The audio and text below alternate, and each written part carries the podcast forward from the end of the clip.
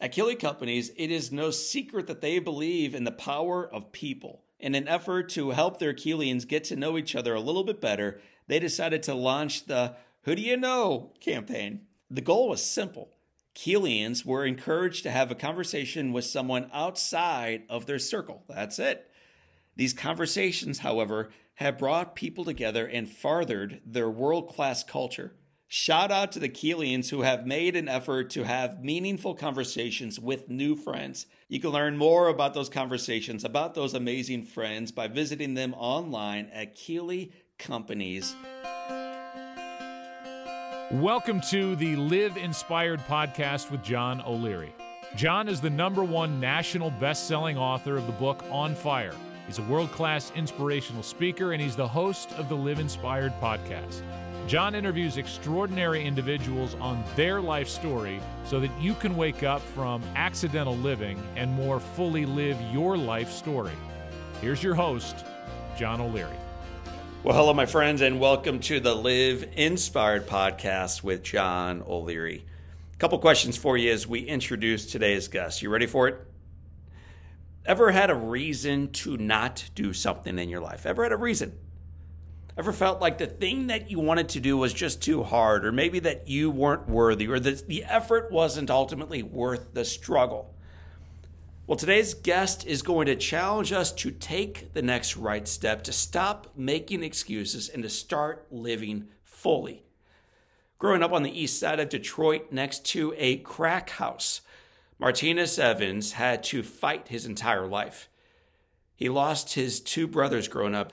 His parents split when he was young, and young Martinus was bullied his entire life for a weight issue. He faced a decision early in his life, in his early 20s, to lose weight or die. And Martinus vowed back to the physician, I'm going to run a marathon. And then he realized that a marathon required him running more than 26 miles. Well, since then, Martinus has run, you ready for this? Eight marathons and hundreds of other races in his almost 300 pound body. He's been losing weight. He's been getting healthier. He's been living more fully. He's been featured on Men's Health and Runner's World. And he's created a, a devoted community for those who feel intimidated by running. He's empowered now tens of thousands of individuals to not only lace up their shoes and begin the race of life, but to recognize indeed that they are worthy. They are worthy. Their life is worthy. And as you listen to this episode today, you are going to be utterly convinced that yours is too. My friends, without further ado, here's what you're going to have to do today. You're going to have to get your sports drink, pull it up close, whether that's water or Gatorade or something else to stay hydrated. You're going to need to get that pair of tennis shoes, put them on tight. You're going to need that sweatband around your forehead, and you're going to need to get ready to run the race not just a marathon, but of life with my friend and soon to be yours. His name is Martinus Evans. Martinus, welcome to Live Inspired with John O'Leary. John, thank you for having me. It is my great pleasure to have you. When you have an opportunity of meeting someone for the first time and introducing yourself, you today wear so many hats. I'm curious if I bumped into you in a grocery store, how would you introduce yourself to me? Oh man, John, what I'll say is that I'm just a kid from Detroit, Michigan. Here's why. I grew up on the east side of Detroit, Michigan. Before the age of 11, I had two brothers die on me. So I had a brother who died because he was in a drug game. And then I had a, another brother who un- unalived himself and I found his body. I grew up with that and that memory in my heart and individuals telling me that I was going to end up like my brothers. Mm. Fast forward to now, I am an eight time marathoner who's ran over a hundred other different races. I've created a global platform called the Slow AF Run Club, where we get individuals who feel intimidated about running. We mm. help lower the bar of intimidation. Um, I've also been on the cover of Runner's World. I pose nude in Men's Health. Just an overall guy who's here to inspire the world. It's awesome, dude. We we don't have a ton of runners on the Live Inspired podcast but we're coming at it now from both sides. We had a woman named Sister Buder, who's known as the Iron Nun. Okay. and she started running way later in life, almost almost by the age of 60 is when she took her first running stride. You began very differently from a different, very different neighborhood for very different reasons. But what those of us who've known your story and watched from the sidelines and the finish line receive from both of you is encouragement, not only for what you have done, but also what we can do in our lives. That's what I'm excited and humbled to share with our audience today. So we're going to back up, man. We're going to take off the running shoes for a moment. We're going to head on back to East Detroit. I want you to talk first about your mom, and then I want to hear about your dad. So talk about your mom for a little bit. My mother grew up in Akron, Alabama a very small city outside of Tuscaloosa, Alabama. She moved to Detroit with the Great Migration, didn't have um, more than an eighth grade education, moved to Detroit for a better life. My father, same thing, wasn't from Akron, Alabama. He's from a small city called Columbia, Mississippi. Um, the closest city there is Hattiesburg, Mississippi. And the same thing, had less than a high school education, moved to Detroit because of the Great Migration, and started working at GM. He spent 30 years working at GM. My mother um, worked at a supplier who supplied glass to all of the big three. Mm. So they they left the South. They came up to Detroit. They're looking for a better life. They're employed. They're doing as well as they can together, but it's hard, man. And the neighborhood where you grew up, it was your neighborhood. It was your home. You loved it, but looking back on it, it was a tough spot. Will you just share with our listeners and viewers what the neighborhood was like where you grew up? So the Ravendale neighborhood, as we like to call lovingly 500 block. This neighborhood is what born and bred the person that you see now. So I grew up next to a crack house. Every day going to school, I had to walk past that crack house. So every day was a different a different situation. Somebody sleeping on the grass, individuals outside, individuals making noise, dogs barking, bottles busting, all of that stuff every day of my life. Mm. Growing up there with that kind of background noise, did you know that that that was hard? Did you know that this was wrong? Did you know that what they were doing was uh, broken, man? No, that's the that's the wild thing of all of this, John. It was just everyday life you know, you see somebody on the ground and it's like Margie, go on mm-hmm. somewhere. Or you see, you know, the, the neighborhood drug dealer, you knew him on a first name basis as you're going to school. Hey, Meech, how you doing? Yeah. It was just everyday life, just regular to me. You mentioned in your own introduction that you lost a brother when you were one or two years old. Did your family talk about that much when you were growing up as a little guy? Not as much, man. And even now, it's it's really hard to like pull my brother's story out of my family because it was just one of the things that was just so devastating to the family. Individuals very seldomly talk about him. Right. Going through life and looking through pictures. I remember when my mother was moving from the current situation to her, to her new spot and looking at some of the pictures and be like, hey, mom, like, who's that? And I say, oh, that's your brother. What brother? Yeah. Where he at? Where, where is he? Say, well, you know, he died when he was like one or two. So when we all going to tell me this? Yeah. How I was going to find out about his story or his journey? How who was he? What was his personality like? Those things you just don't get when you have individuals who are lost by trauma. Yeah.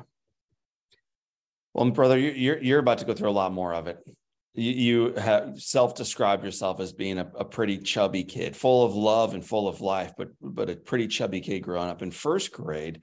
You have an experience that both shares how beautiful your heart is, but also how quickly and frequently it's going to be broken in life. And so I read about this through, a couple of the folks that I follow online. But uh, would you share the story of a project you received? Every first grader had to write about something they cared for deeply so I want everybody to sit down and think about where were you in first grade when the teacher told you to come up in front of the class and tell the class what do you care for? What do you love? So while other individuals came up there with pictures of their dog or you know pictures of their brothers and sisters hey i love my brother. He's new. Everybody look at this picture.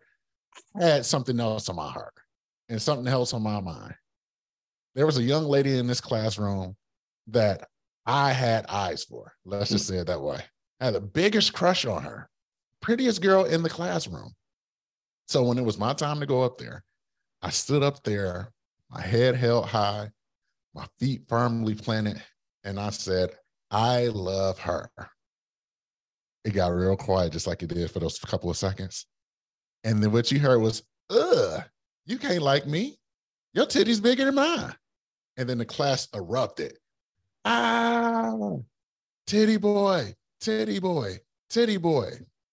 And that's when I found out A, I was fat, and it was a bad thing to be fat. Hmm. Nicknames can sear and they can burn. And you're growing up in a tough neighborhood to begin with. And now you've got this nickname that does not go away. Uh, talk about being a little kid walking around with that, walking around kind of being looked down upon by almost everybody else in the class. John, it's tough, man. It's very tough.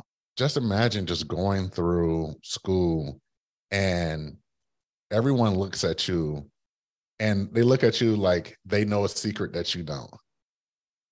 That's what it looks like, and that's what it feels like. And they're pointing and they're laughing, and I've, I've been bullied, I've been pushed around, and it really got to a point where I got fed up, and I had to fight back. Yeah. So it went from the fat chubby kid getting bullied to me becoming a bully because that was the only way for me to make it home, man.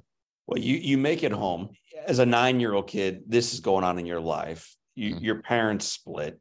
Then a year later, fifth grade, your life takes another sideways step, man. I'll let you share the story, but ultimately, you, your brother passes away by suicide. Yes, my brother un- unalived himself, uh, and I remember that day was just very odd. So, for example, I, I woke up early and just the house just felt cold. Next thing you know, I get a, I get a phone call and it's my father on the line. He's telling me to wake up my mother. She gets on the phone and it's just silence. So I'm like, you know, what's going on? What's going on? And she's like, your brother's died. And at first, I was angry because I was like, who killed my brother? we get dressed and we we go to my brother's house and you know during that scene you have police you have ambulance and like there's just a whole lot of commotion going on and somehow i get lost in the scene so while my mother and father are talking to whoever they're talking to i just walk into my brother's house because i'm curious i'm who would kill him do i know them or whatever and then i see my lifeless brother body laying in the front room. You know, that's something that that you just can't get out of, right. that you just can't unsee. And then I think what hurt the most is when it went from where individuals thought that it was a murder investigation to him taking his own life. Yeah. And I think for me, that was something that just lasted and stayed with me my whole life it went from being angry that thinking somebody killed your brother to being more angry that he he did this to his own self and not being sure and confused at that age of why would he do that? And is that okay for me to do? Mm. so for times when things got rough throughout my life it was something that that was a part of my own mindset as well of like well things get tough i can just take my life as well and i've had times where i've gotten really close to that you know luckily i was able to you know just get the help i need to really understand that it's not the way to go mm. but it took me a very long time it took me until i was in my 20s man it was one of the questions I wanted to ask you because life for most kids and certainly adolescents and high school kids is hard. And that's when you come home to a stable home with parents who are doting on you and loving on you and siblings who are around and healthy structure and all this other stuff. Life is hard. Yeah. Man, you grew up East Detroit, parents split, older brother passes away when you're a little guy. You're bullied and made fun of. You're overweight. Your older brother takes his own life. Your neighbor's a crack house. He eventually passes away. And this is another one of your friends. And so all you see around you is death and destruction and upheaval so if that's your life what kept you with your head on straight moving forward into it? Like I, i'm amazed that you progressed through those difficult days as you did. One of the things that happened growing up in the east side of detroit and growing up in that particular neighborhood is that individuals started to flock to me especially when when my brother uh, died by suicide. Like individuals flocked to me. And like my brother was like the guy in the neighborhood. He was the neighborhood mechanic per se. So instead of going to the dealership, getting your car fixed, my brother fix your car, change the transmission for a case of beer and two packs of cigarettes, just for the love, right? When he passed, the whole neighborhood was distraught, and they started to flock to me and supported me. So, for example, I think about um, one situation when I asked the neighborhood drug dealer, I was like, hey, me and my mom are struggling. I want to play football, but I can't really afford cleats. Like, put me on. Like, let me sell drugs so I can go buy football cleats and do this stuff. And him look at me and say, You're not about that life. And I, I wouldn't let A, your mother would kill me, and B, just for the respect of your brother, I can't let you do that. Mm. There were times and situations and choices that I made where individuals in my life was like, no, I can't let this happen to you. Your mother and your family have lost too many men and boys in your life in order to let you go down this route as well. You had individuals who, you know, surprisingly, like this guy who was a drug dealer, setting you straight and showing up for you and, and being generous with you you also had a couple examples of people who eventually would show up in your life who weren't appropriate in the way they spoke to you, but the message they delivered may have changed your life. And I want to share both of those stories. There were more than two, but one of them is a football coach. So you eventually get those cleats. You eventually try out for that team. You're a bigger guy. You're going to be successful in the offensive line. And as you're practicing and hitting and dominating out there on the field, eventually they get your report card. And so they line up all the guys outside on this field. And I, I want you to take it forward from there. Yes, John. So we're practicing. I'm I'm this close to making the team. And it's report card day. So at our school, this is the day where individuals get football pads and we really start getting to the training of being on the football team. So everything else is all conditioning, you know, a couple drills, things of that sort. But now it's game time. All you have to do, there's one extra hurdle you got to do to get past, and that's to have a 2.5 GPA. Martinus at that time did not have a 2.5 GPA, John. Dude, I'm not judging you. Martinus at that time did not have a 2.5 GPA. And I knew that but I still wanted to play football. And my football coach, as we are all handing out our grades and our report cards, was like, all right, give him his pass. He looked at mine. He was like, what are you doing here? Why are you wasting all of our time? Like, we needed you and we expected you to be here. And now you can't. So get off my field and go do something about your grades because if not, you're no longer invited here. And from that point on, I started to focus on my grades, man. I started to, because I knew for myself that football was going to be the way that I got out of Detroit. Hmm. So if the coach told me is, hey, you got to you got to get this 2.5 or higher, you got to get these grades together. That's what I did. And then eventually that following year, I was able to get on the field, man. Tough love frequently yeah. shows up in people we would not have expected it and in ways we don't want it. But that man and his call out of you in front of everybody else ultimately is why you got those grades up. It's ultimately why you got that scholarship that took you out to Lane College, set you on a path of life, man. You you you you start taking the right steps in some aspects of your life, but physically, man, you keep expanding. You you become a, a bigger guy. And in June, I think of 2012, how old are you at that point? 23. 23 years old. Your hip's been hurting. It's getting worse. It's getting worse. One doctor's not helping you. You go to another doctor and he gives you a, a diagnosis you, you weren't expecting. And he gives it to you so directly that it, it uh, offended you. Would you talk about that doctor's visit? Absolutely, John. So just to provide a little more context to, to the listeners. So in June 2012, I worked at Men's Wearhouse. So I've graduated um, college. I'm an ex-football player. Um, I ballooned up to about 360 pounds. For me, maybe even a little bit more. But I'm on my feet all day. I'm on these hard bottom shoes, eight to 10 hours. And I find myself in the doctor's office because this hip is killing me. And the doctor, I remember sitting down and, and the doctor is like, your hip, your hip hurts. I'm like, yeah. He's like, mm-hmm. I know why you're why you're in pain. I'm thinking myself like, well, is it a previous football injury? Do I, you know, have to get a hip replacement? I'm just thinking like all these things. And he was like, it's because you're fat. And I was like, what? He said, you're fat. And you have two options. You need to either lose weight or die. John, I was there like, who's this guy calling me fat? Like, who are you? Like, you don't know me. I'm 6'3, 360 man, I can throw you all over this place. Like, who are you trying to disrespect me?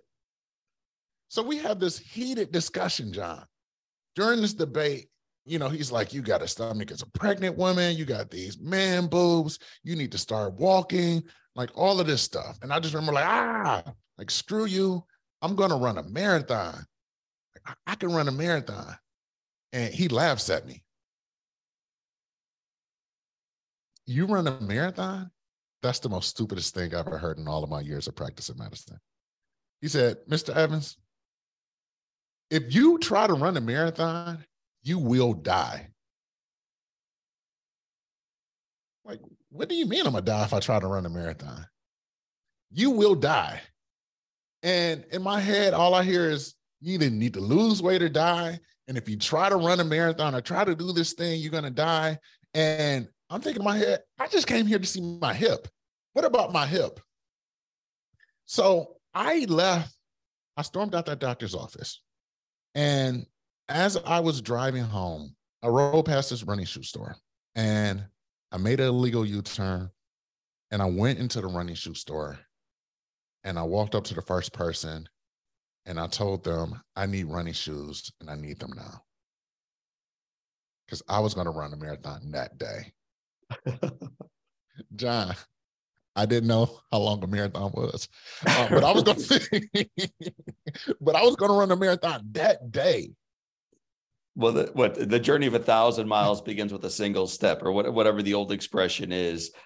You take the first step with that illegal U turn. You walk into that store. You walk out with those shoes. One of my favorite parts about your story, your journey, your marathon, is that you go to the gym, man you don't just like put the shoes up on a shelf and look at them. You actually put them on your feet. You go to the gym. There's three treadmills. Two of them are taken. Yes. And I'll let you move it forward from there. I walk into the, the fitness center and there's three treadmills. Two of them are taken. The only treadmill that's open is the middle treadmill. So you got to imagine I'm 360 pounds, 6'3, I really don't have no type of running experience. I'm wearing long basketball shorts, cotton hoodie, and I get on the treadmill. So I straddle the treadmill and I look to my left, and there's a guy going, let's say 10 on the on the speed. I look to my right, other guys going like nine and a half, eight. So I think to myself, like, if these guys are are going this speed, I know I can at least do seven. I know I can at least do seven, John. If this guy's doing 10 and this other guy's doing nine and a half, I can at least do seven. Hitting the button up, put it up to seven. I'm straddling the, straddling the belt on either side. I'm thinking to myself, like, here goes nothing. So I get on the treadmill and I'm running. And instantly, I feel like either my body is rejecting the treadmill or the treadmill is rejecting my body. But I still fight through. I hesitate to press the little stop red button because I'm like, this doctor cannot be right. I'm not going to die. I can run this marathon. And then I hesitated one more time. Boom. Fell off the treadmill, John. So I instantly get up, like just try to play it off like, am I okay? Yeah. And when, you know, the guys stop and it's like, hey, bro, like, are you all right? So I grab my cell phone, run out of the fitness center. Tears in my eyes as I'm walking home, thinking to myself, man, this doctor is right. I'm gonna die. So one thing that changed the tables of all of this is a tattoo I have on my right wrist. It's from a famous speech from Frederick Douglass. So the tattoo says, no struggle, no progress. So as I'm reaching out to turn the doorknob to come in, my sleeve rolls up a little bit and I see the tattoo and I pause for a second. I know what I got to do. So the next day, I went to the treadmill again and ran for 15 seconds. Mm. The day after that, ran for 30 seconds. The day after that, able to run for a minute straight. I just kept doing that day after day after day until minutes became miles. Mm. And then miles became marathons. What kept you going? I know you said the tattoo and, and the beautiful speech by Frederick Douglass and no struggle, no progress. But man, your upbringing was against you. Your neighborhood of origin was against you. Your weight was against you. The physician was against you the loss of your brothers and neighbors were against you. Like it seemed like everything was stacked against you. Then you finally had the gall to stand on that treadmill. You take a few steps, you wipe out.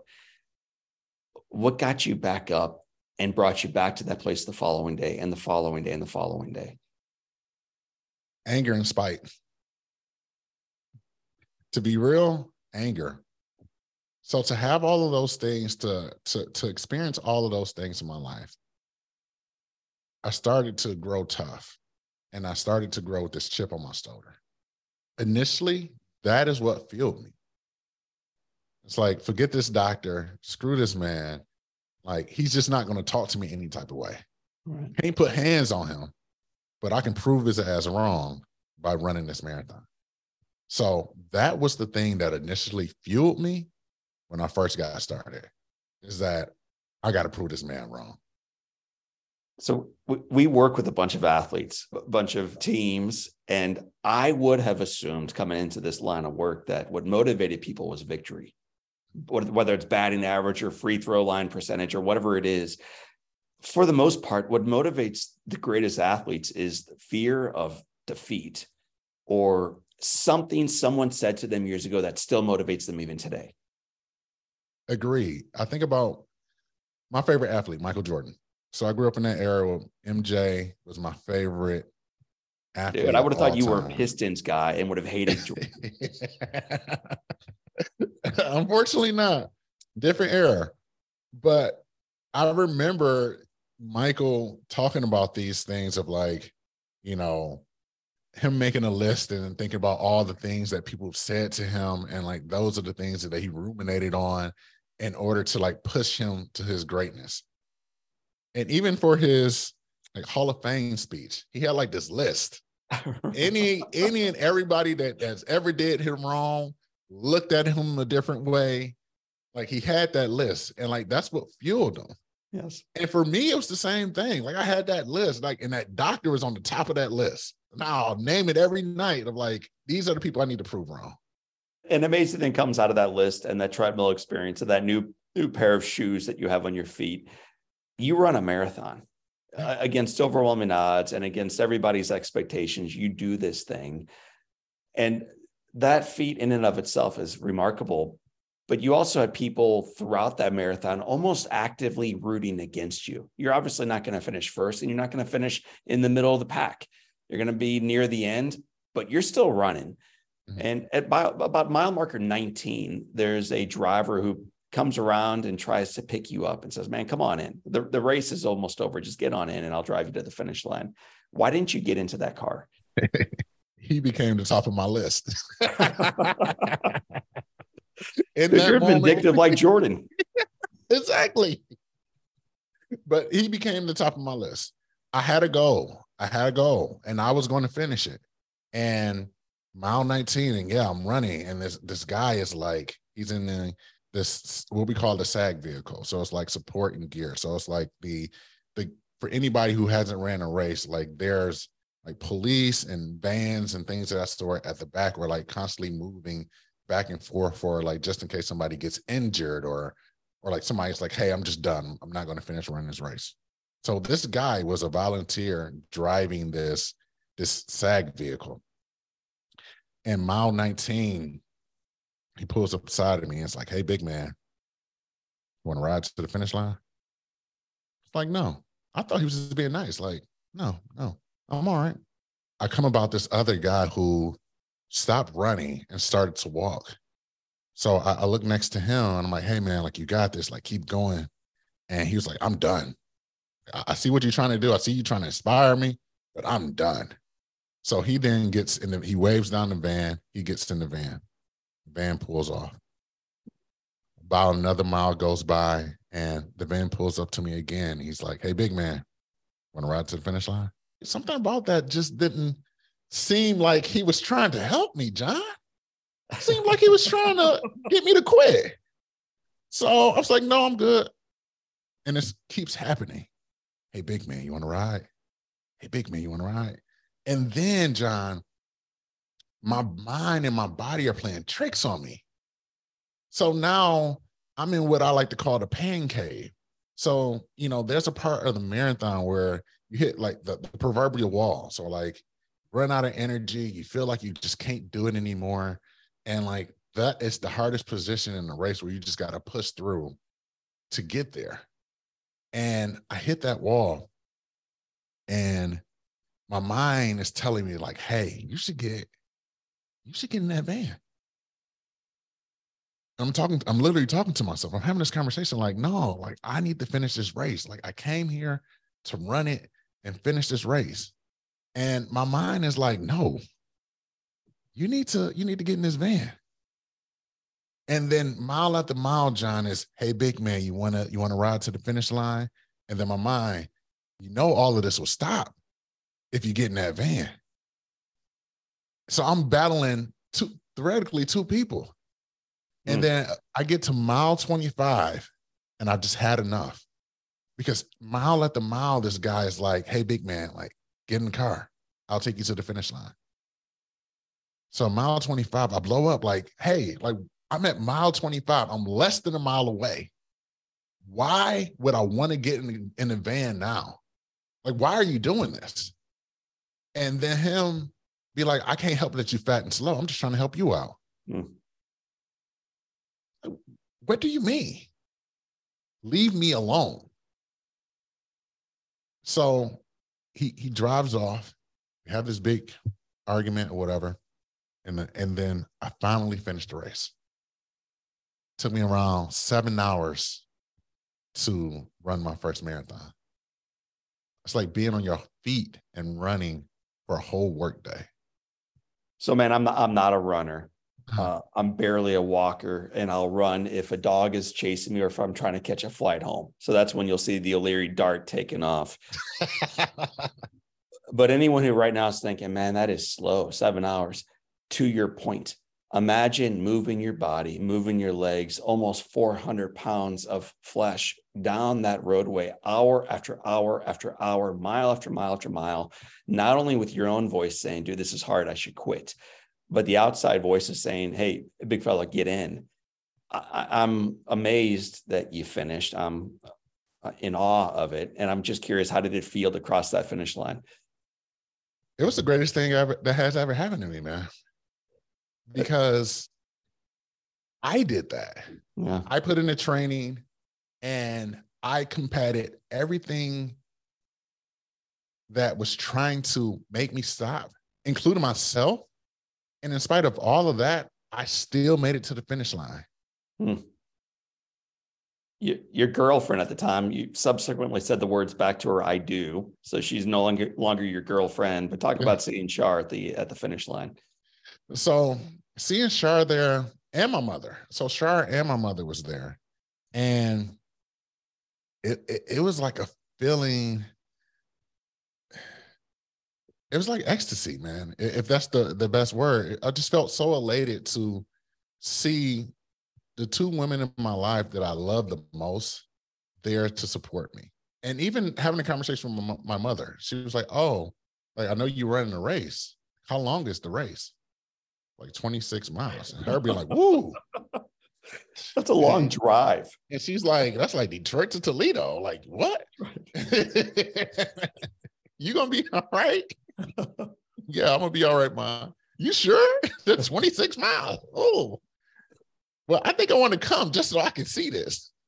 So to be able to just have that experience and share that experience with my first marathon with the two women I love, and for individuals like those two individuals who necessarily did not understand what a marathon was Hmm. and how people did that and how impossible that they seen that in their own minds but i knew it was possible in my own mind once we crossed that finish line everybody knew it was possible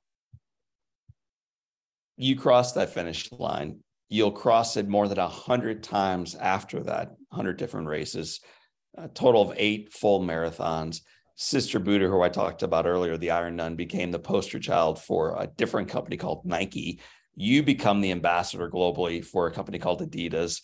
Like you mentioned, you've been on the front cover of Runner's World. You've been on the front cover of Men's Health. Uh, the picture of you there is beautiful, man. You're an author, you're a leader, you're an overcomer, you're married, you're alive. You know, you're proving the doctor wrong and you're proving the naysayers wrong for those right now in life, whether it's around obesity or health or disease, or they're lonely or they're dealing with a million things and everything looks too hard to even begin, let alone finish. What, what advice would you offer them right now? for anybody who's listening to this let this voice through this microphone travel through your speakers into your ears i know it's hard up there i know it's rough i know it feels like like it is impossible but i want you to know that you are impossible Hmm. and all you have to do is take the first step i know that's hard but i encourage you and if encouragement's not it, I challenge you to take the first step. And then the other thing I also want to tell you is that it may look different than anything and everybody that you've seen from all the examples you've seen. It may look different from the professionals. It may look different from me. But guess what? It's you doing it. Yeah. And that's the only thing that matters. Man, right now we're on the podcast with Martinus Evans. He is an overcomer. He has finished last in a couple of these marathons, but guess what? He's still finishing. His shoulders are still back and his arms are in the air as he crosses alive. It's it's an incredible example of overcoming, man. And I just I am so impressed by what you've done, and I can't wait to see what you're going to do next. We wrap up every podcast interview here with seven questions. So I need you to get your Adidas on lace them up tight, dude. Stretch a little bit, but here we go. What's been the most impactful book that you've ever read? Can't Hurt Me by Goggins. Reading that man's story, I can see myself in it. It made me feel validated. Other people are also going through tough stuff as well. And they are also able to overcome it. Just seeing him as a, person of color doing those things, I can also see myself in him. So I, I see the story. I, I love it. And whenever I'm going through something and I can't seem to find the words to motivate my own self, Mm. I turn to Goggins. What's one positive characteristic that you possessed as a kid growing up on the east side of Detroit that you wish you exhibited as brilliantly today? Oh, man. That is a good one. Truthfully, I wish I had more courage. I think I was very courageous back then. And over the time, you know, you get older, life happens, you get married, live in an apartment, you know, life just start to happen and you start to not make more steps that could be a little bit more courageous that could potentially put you out there further. Mm. I wish I still had that. Dude, I got I mean, I'm not saying you're wrong. All I'm saying is as as an outsider looking in, the courage you exhibited as a kid and the courage you still model today set you apart. I can only imagine how courageous that little boy is if you're saying, and that kid had even more courage than I do as a man, because I think the man has an awful lot if your home caught fire and all living things are out, showers out, all the pets are out, and you have an mm-hmm. opportunity of running in and grabbing one thing, what's that one item you would come back outside with? It's it's between either A, my laptop, or B, my first race medal, my first marathon medal. I, I go back and forth between those two. A, my laptop because A just has everything on there, but I think all that stuff can be replaced. But I don't know if I can let go of that memory of like that medal, man. Like mm. running mm. the streets of Detroit, like that race medal means so much to me that I might just end up leaving the laptop and grabbing that instead. That's awesome. If you could sit on a bench on a gorgeous Eastern Michigan day and have a long conversation with anybody living or dead, who would you like to be seated on that park bench with? My brother. I would say both of them, but I would love to talk to my brother who unalived himself. I had a, a chance to like experience him for 10 or so years. And growing up, a lot of people was like, you know, you have mannerisms just like your brother. Mm. I never understood it. So I would love to just sit in front of him and have a conversation to really see what they to see what they mean, but also to let them know that I didn't understand what he was going through back then, but I know what he's going through now. What's the best advice that you've ever received? When you're going through hell, don't stop running. If you could go back in time to the start of the race to age 20 and whisper some encouragement or advice to that 20 year old young man, what would you say to yourself? I would say it's going to be a ride, a wild ride you're not going to expect or think know what's going to come your way, but follow it through, and it's going to be so much rewarding on the other end. Martinus Evans, it has been said that all great runners and authors and people and leaders can have their lives summed up in one sentence. How would you like your one sentence to read? No struggle, no progress that one may have been taken, but we've just taken it back, baby. No struggle, no progress. Douglass, now Evans. Man, I, I want to thank you for being exhibit A of that truth lived out, not only in word, but in deed. Thank you. Thank you, John. Martinus Evans, I do have a final question for you. When when people hear your story, they read your book, they see you at the finish line. What's one thing that you hope that they see in their life that they know they can do next in theirs? the main thing I hope that they see in their life is that everything needs to be personalized and tailored to your own specific needs and your own needs of hierarchy. So I just hope that they take they take what the nuggets that they see from my story and take all the things that apply and try something out. And everything else, just let it fly. Mm what I heard loud and clear is take the first step and yes. then the second step and keep on moving forward. And it will change your life and it might even change the world. Martinus Evans, I want to thank you again for joining us, my friends. That is Mr. Evans. My name is John O'Leary, and today is our day. Grab your shoes, lace them up tight, and live inspired. Well, my friends, I told you on the front side that Martinus was going to remind us that you are worthy of running well the race of life. He had so much to teach us about setting a dream and the steps that it requires for you and I to achieve it. One quote that I found particularly moving was this Write it down, won't you? Here it is Minutes became miles, and miles became marathons. That's awesome. Can you imagine pledging to run a marathon, yet not even being able to last 15 seconds on a treadmill? That's what he lasted the first time. Slowly but surely, Martinus built up seconds, and then minutes, and then hours, and then those seconds and minutes and hours became miles, and then those miles became eight marathons and hundreds of other races.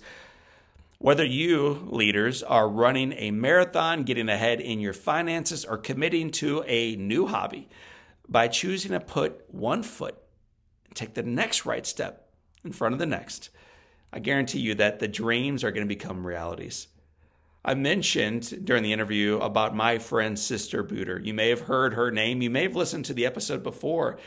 She started running at 48 years young. 48 years is the first time she ever ran for the very first time, and she ultimately would become a world class athlete, competing in more than 300 triathlons. If you think that you're too old, or you think that it's too late, or you think that you're just too inexperienced, do me a favor. Check out my episode with Sister Buder because she is going to encourage you to recognize that you are wrong, that you are worthy, that it's not too late, and the best is yet to come. You're probably asking right now, O'Leary, love the idea, don't know where to find her. Well, let me tell you. Cruise on over to johnolearyinspires.com forward slash podcast. That's where we keep all of our podcasts, and you can listen to Sister Buder's at episode number 79. Anywhere that you pull down your podcast, check it out. Episode number 79 with Sister Buder. And by the way, for those of you right now on the treadmill, or you're at work, or you're getting ready to worship, or you're working in the garden, or you're taking a lap around the neighborhood, why not tell your friends that you are listening to the always encouraging, always inspirational podcast called Live Inspired? with John O'Leary. It's a cool way in a cynical, negative, divided world to remind individuals that their life matters, that they are worthy, that we are better together, and that the best is yet to come. So, for this time and until next time, my name is John O'Leary, and today is your day. Keep on moving forward and live inspired.